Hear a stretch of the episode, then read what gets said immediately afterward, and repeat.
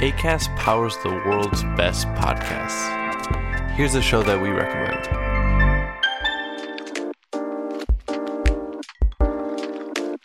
When we feel better, we do better. That simple message is what Feel Better with Tara Stiles is all about. We share informative, inspiring, and healing conversations with respected leaders whose work embodies the action of making our world a better place. We also share simple practices based in meditation, Tai Chi, and gentle yoga that are a relief to breathe along with, whether you have time to stretch out on the ground or you're busy getting ready for your day. Settle in and enjoy learning something new that will surely support your well being, inspire your creativity, and help you feel a whole lot better.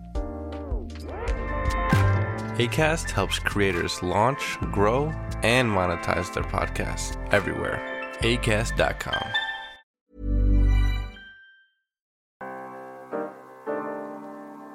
The Hidden Economics of Remarkable Women is back with a new season. That's this week on Foreign Policy Playlist.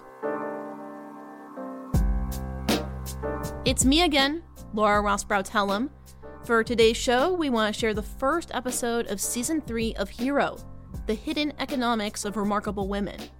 It's a foreign policy podcast hosted by Rena Ninan, funded in part by the Bill and Melinda Gates Foundation, and produced by me, along with Rob Sachs. This time around, we're partnering with journalists around the world to cover underreported ways women are challenging the status quo. Reporter Eunice Maina produced a segment for us about a group of girls in rural Kenya who created an app to end FGM, or female genital mutilation. We learned so much from Eunice about the hidden financial story behind FGM, and we knew we needed to open the season with this piece.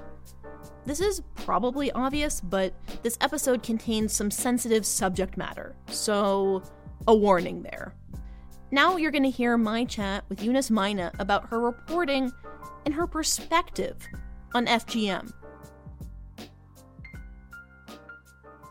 Growing up, I remember I went to school with a few girls who had undergone FGM, and it always pained me, and I kept wondering and asking myself, why why do people do this to innocent people and all that? So i've always been that person who's an anti fgm activist if i can call myself that although behind the scenes. I think i i just felt i need to tell this story because i hadn't seen it anywhere else. People yes talk about fgm and all that how to eradicate it but i never came across people creating an app in order to help eradicate it yeah, so tell me, what did you find interesting about this app that was different from other efforts to end FGM? You know, people come up with a lot of uh, ideas. Let's join hands, let's do ABCD, but I've never, honestly speaking, I'd never seen uh, where people come up with an app. And I, I also wanted to know how is this going to work?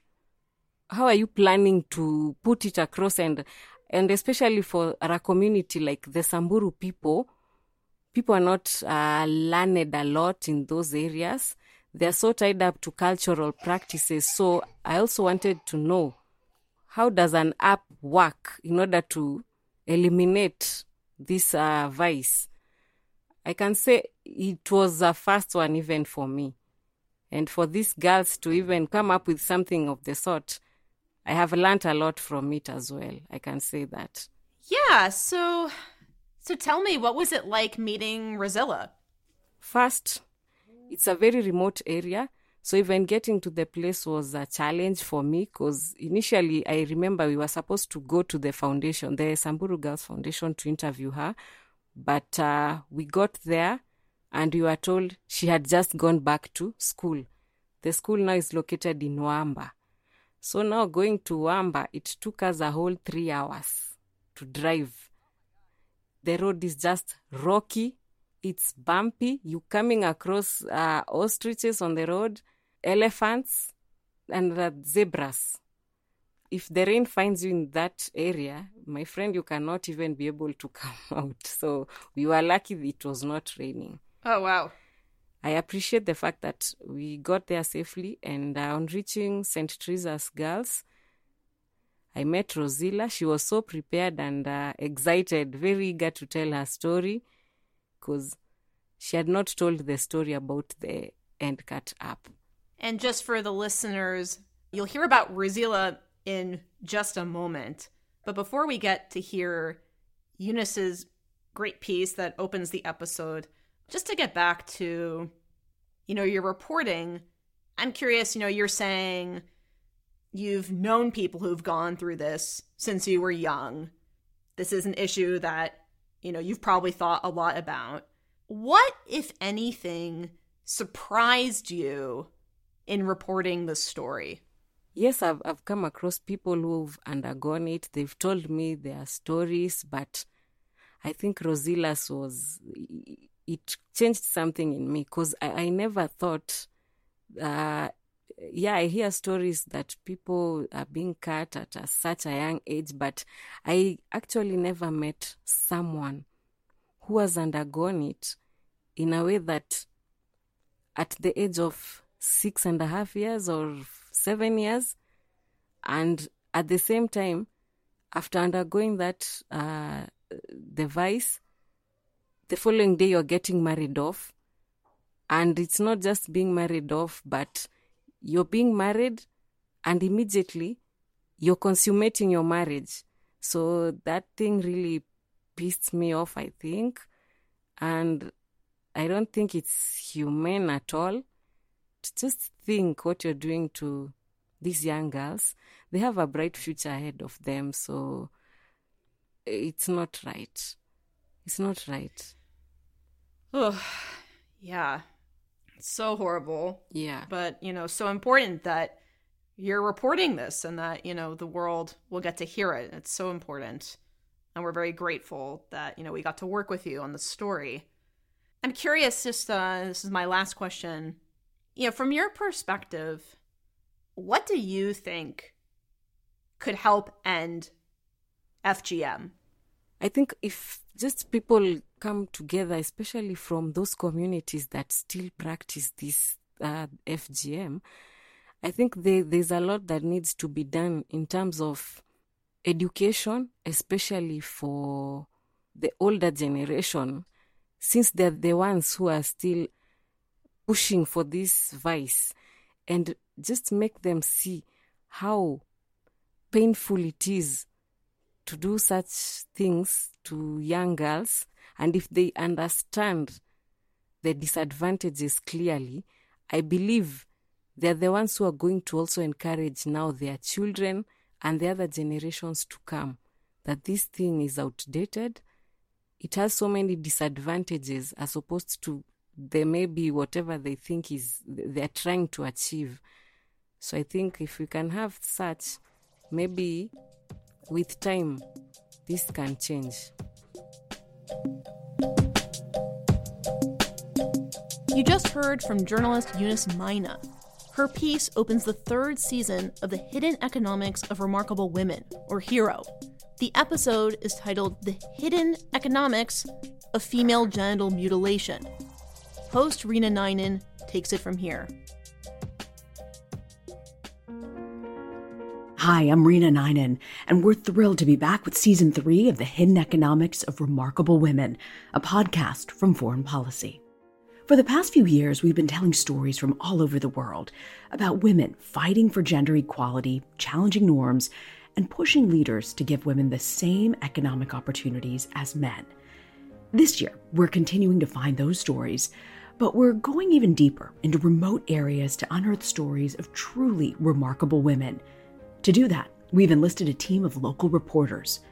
Throughout the season, we'll hear about women making strides in changing the film industry to be more gender inclusive, finding ways to protect migrant women abroad, and forming collectives to give themselves more leverage.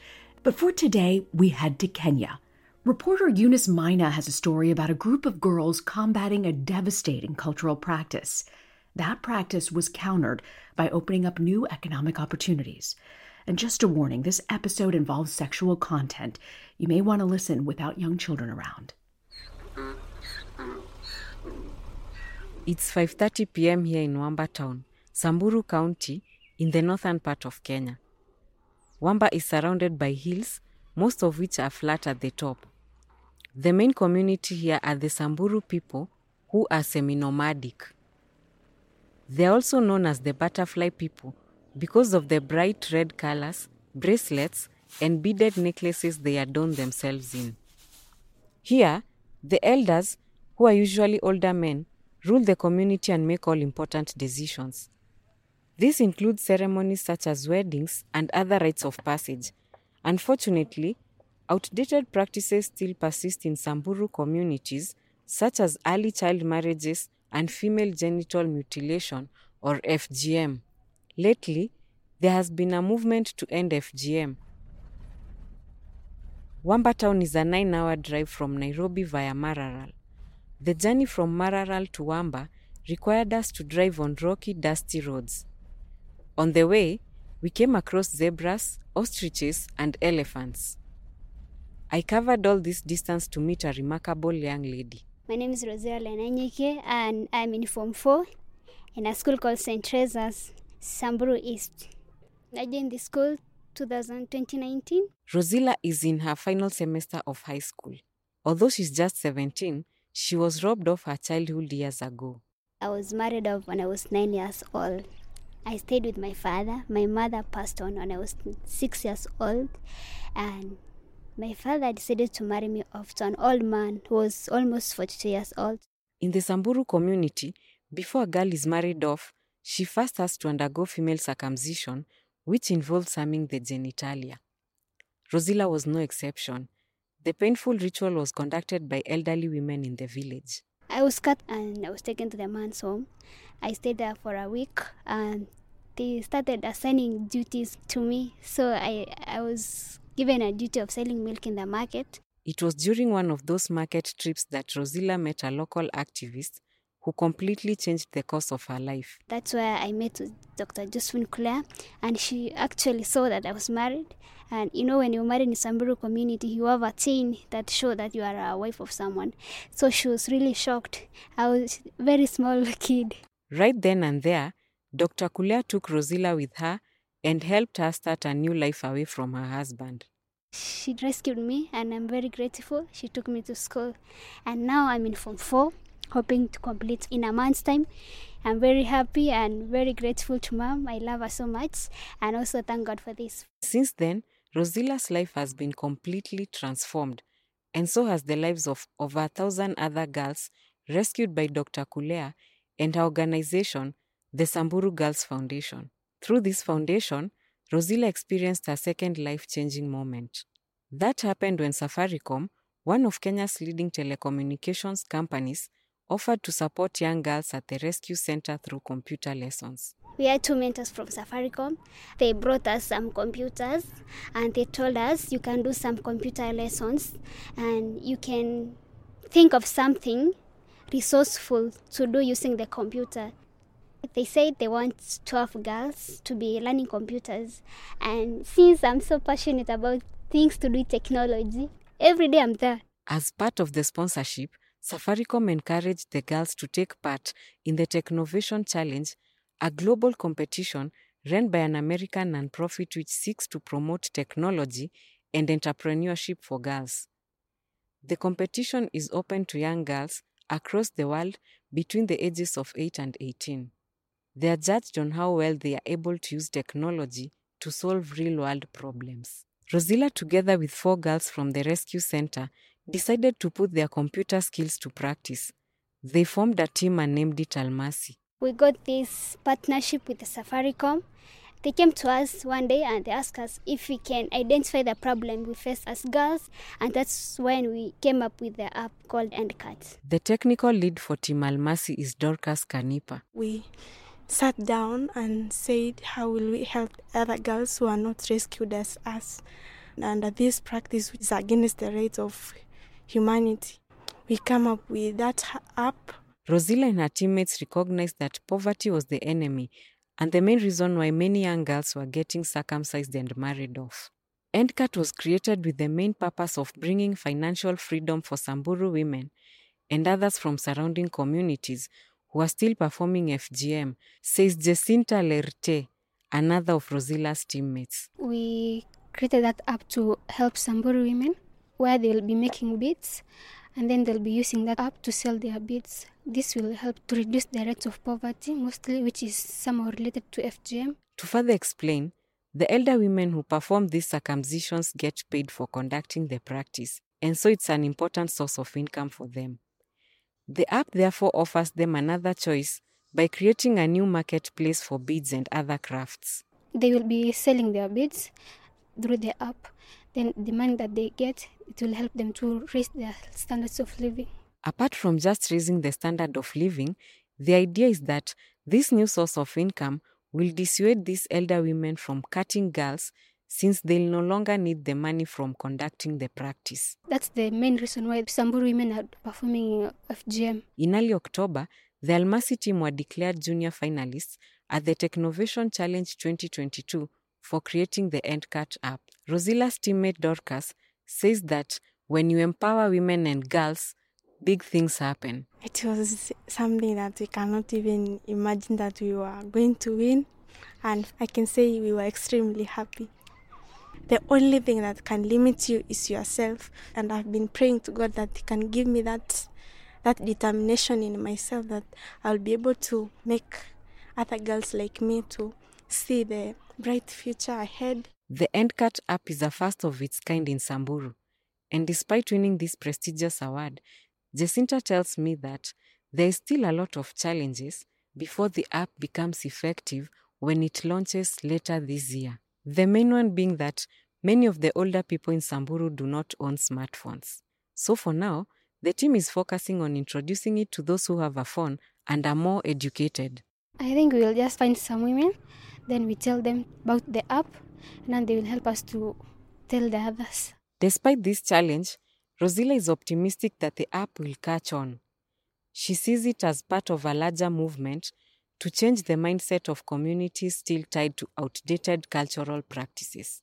My message to all girls, I, especially the girls who are undergoing the challenges, I want to tell them that you should not give up, keep on the spirit of fighting for your rights, and stand for the truth.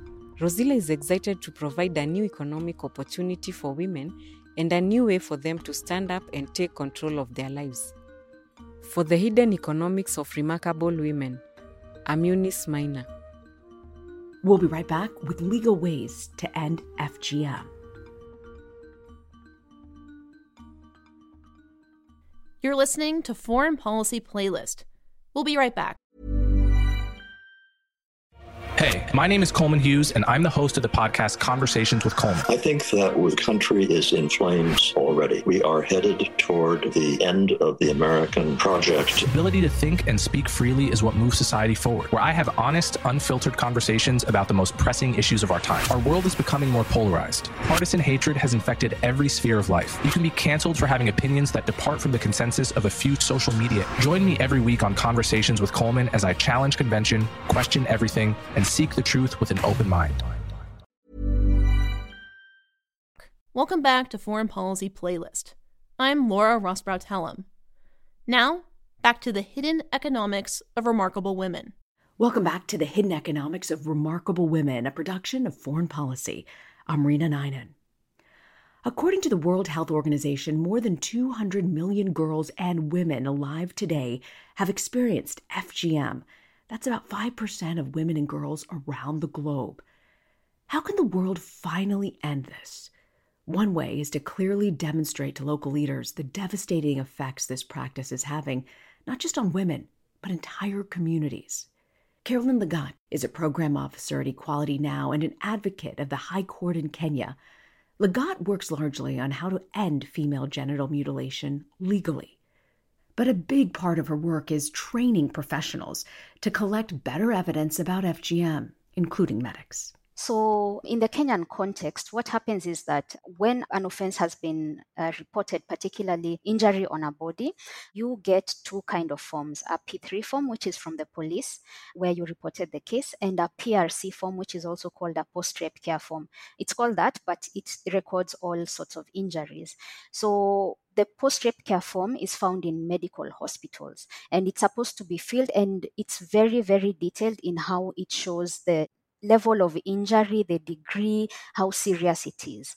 So when we started working with the actors in the justice chain, we observed that in certain regions, the PRC form, which is supposed to be filled by the medics, is not being filled. Why is that? In certain circumstances, they were saying that the victim has to ask for it. But how would a victim ask for it if they don't know it exists? And then there's also an issue of capacity building and also a, a knowledge gap for medics because when they go through medical school, they're not trained how to interact with the justice aspect. So even the P3 form, we would find that certain medical practitioners avoid to fill that form because they're scared of making a mistake. So they would rather that it's filled with someone else. So that's why we started working with them under the umbrella of a court users committee. This is a multi sectoral body that has everyone that interacts with the court. We trained all of them and they exchanged their experiences working with each other. So the police would say, This is the challenge we have working with the, the medics. This is what they do. This is how they do things, and we are not happy about it. You know, changing cultural norms, allowing for economic empowerment is a lot of the focus of this episode. But how do you believe looking at female genital cutting could be powerful to end through legal action? And why do you think by ending it could better the lives of women economically? Yeah. So I have to maybe start by saying that uh, female genital mutilation is not an issue that stands alone. Most of the time, it's linked to marriage because a, a woman goes through female genital mutilation in preparation for marriage. So in certain communities now it translates into early marriage. So for some of them the injury will be so bad that it will not enable them to participate fully in the society. So that means if you get a fistula you really cannot work. You cannot interact with people the same way that you do. You cannot work in an office setting. What is a fistula? So fistula is where um, because of female genital mutilation or even prolonged labor you're not able to hold your urine you will constantly have uh, urine leaking, and which means that perpetually you may be smelling like urine that you have like you have peed on yourself. And we know how uh, society and the stigma around that. And it really cripples lives of girls and even even women. So if it's a girl who is in school most definitely most of the time they will end up dropping out of school because of that. And this is completely out of their control. And in rural areas they don't know that you can have it fixed that you can get medical care and be able to to restore your control of the bladder. So that's the problem. How do you explain to people who are not familiar with female genital mutilation why this needs to be changed? Um, I'll give a very graphic example. When you cut the clitoris, it's the equivalent of cutting the entire penis. So you see, for male circumcision, it's just the foreskin it is not the nerves because the nerves there are very very many. And in certain communities they cut everything and then they sew it up. You leave a small hole to go to the toilet. So basically when you pee it's coming in drops drops. How how can anyone live like that? And you know, we usually say that there's a lot of investment that has taken place to end FGM, but the problem is because it is such a private thing, you don't see it people hide it so you we don't really discuss it. But if it was something that was visible like someone not having a nose it will be so grotesque that it would end immediately. That is the problem that that we're facing. And maybe, maybe just to point something the problem has been that it's been framed as something that happens in africa or third world countries africa and asia. But equality now published a report last year that showed that actually female genital mutilation is something that is happening across the world in different ways, but across the world. The problem is that the interventions are only targeting Africa, and it's been framed as something that is the othering, you know, Africa and Asia. But once we treat it as something that is within every single country, because it is within every single country, then we can be able to see people being more open to try to understand uh, how does it affect women and girls in our society i know you've already mentioned this but I want to know specifically how does FGM impact women and girls economically? So, how is it is linked to economy? Your success in the society, particularly right now, is linked to your level of education. So, if you're not able to access higher education, you're not able to continue with your education, you will be stuck in the perpetual poverty circle. So, when girls get married young as a result of after having gone through FGM, we find that chances of them going through gender based violence makes it higher. It's higher for them. They have low power to no power. So that means then, if we're talking economically, they will not be able to decide or to even have the freedom to say that I want to do this kind of business because where are they going to get the money to start that kind of business? So it's crippling. So, in that sense, it's important for female genital mutilation to be eradicated as well as child marriage so that women can have opportunity to continue their education and then also the opportunity to know that there are options beyond just getting married. Can you give us a sense of numbers? How common are these cases in Kenya? How many reports do you see throughout the year? It will be difficult to give you numbers because we don't have uh, national statistics and uh, national data on female genital mutilation. And another challenge is that cases of FGM are not reported. So I, will give you an example. We had a forum recently, and in that forum, we had police officers talking about one or two, three cases. The court saying maybe they have two cases in court. And when the medical professionals presented their statistics, it was about about 2,000, over 2,000 cases that they have seen of women and girls presenting themselves with pregnancy complications as a result of going through FGM. So you, you can see this discrepancy. And uh, unfortunately, uh, medical practitioners, because of the doctor patient confidentiality, they cannot report cases of FGM even when they receive uh, complications that they're trying to handle. So that is the problem that we have at the moment. And then in certain regions in Kenya, you see a correlation between FGM and teenage pregnancies. So that is what alerts us to know that FGM is still ongoing because in certain communities, once girls go through female genital mutilation, they are now allowed to be sexually active. And because we don't receive sex education in Kenya, most girls, most people do not know about family planning and use of contraception. So that again now translates to teenage pregnancies. So that's how we are able to know that female genital mutilation is still happening in certain communities. And of course, we'll receive reports, but you will not find this in official statistics and data. Carolyn, where do you see the biggest data gaps, and how do you think getting better data could really help advocates? The biggest gap is lack of investment, particularly the state what we observe is that different government departments have their own data and they keep it to themselves. What is happening, let me speak for Kenya, what is happening is that the National and Gender Equality Commission has the sexual and gender based violence information system that is going to allow all government departments to divert their data there so that it can be accessible to everyone. And we are currently trying to encourage the various departments to input their data there so that it can enable us to know the reality in the ground and also to develop programs that appropriately address the underlying factors of FGM. Many people recommend something called alternative rites of passage. You are not a fan of it.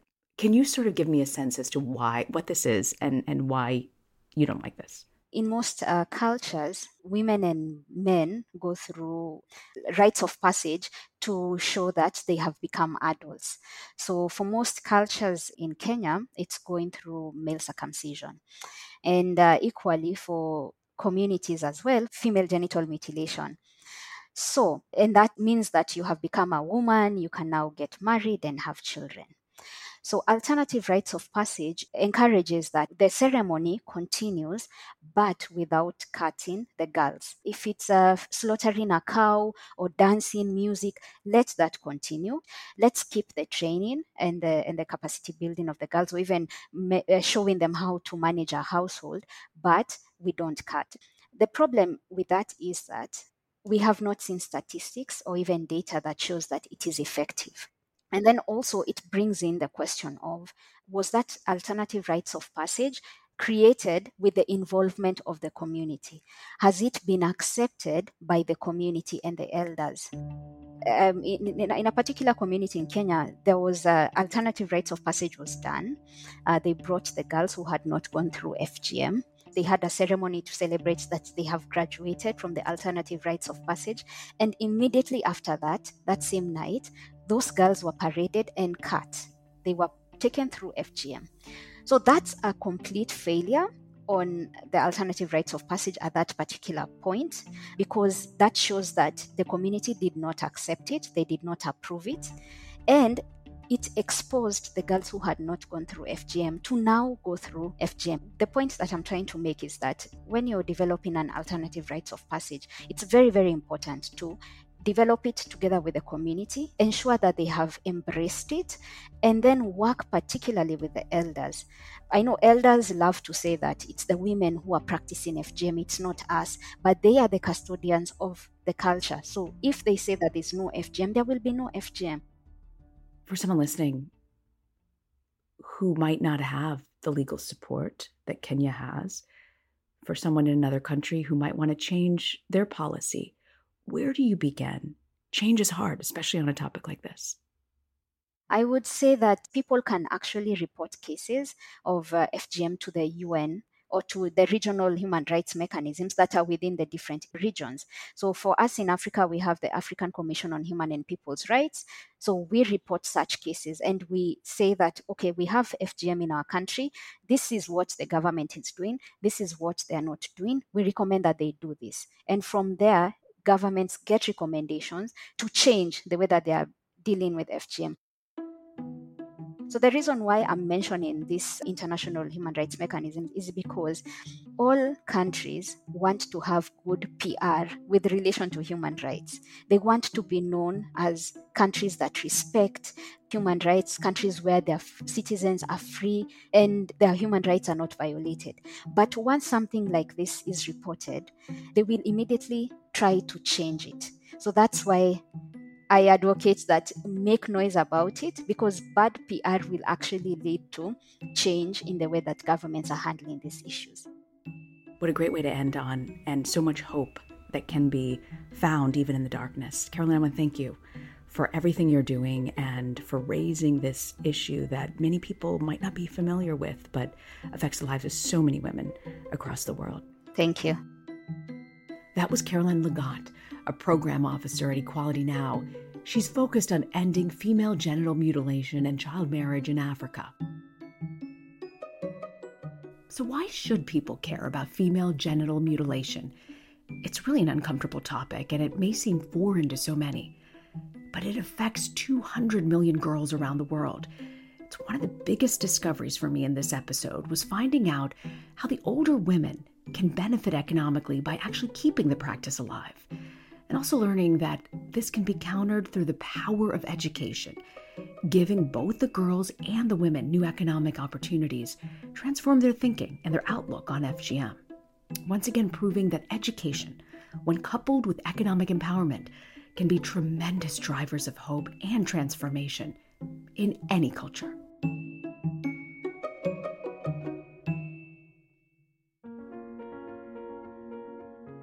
Next week, how girls and women are trying to transform filmmaking in Nigeria. The training was it was like a miracle kind of opportunity for me. Now I see myself as someone that can make any kind of film that I want to make. More about how to increase the number of women behind the camera next week.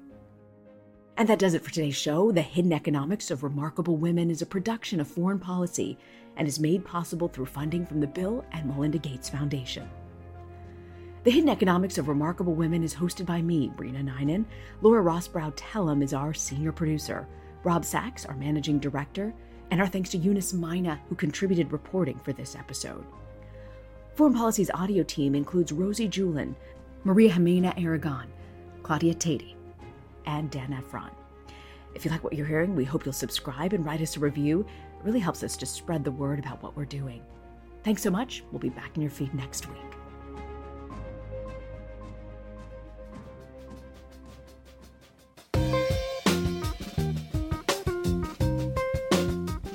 That's it for Foreign Policy Playlist. If you like what you've heard, you can follow us. And if you want to suggest a great podcast, you can email us at podcasts at foreignpolicy.com.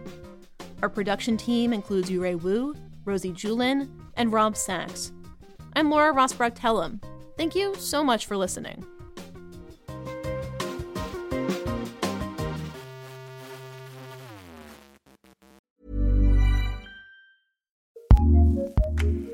ACAST powers the world's best podcasts. Here's a show that we recommend.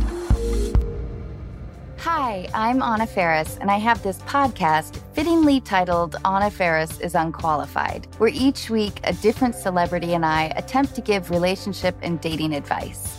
Recent co hosts have included Matthew McConaughey, You got somebody you care about, you lost track of them. Go find out.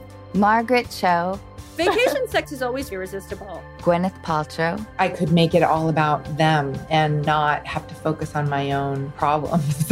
and Seth Rogen.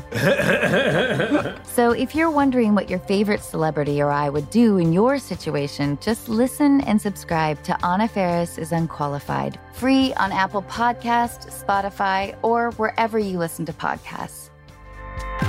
ACAST helps creators launch, grow, and monetize their podcasts everywhere. ACAST.com.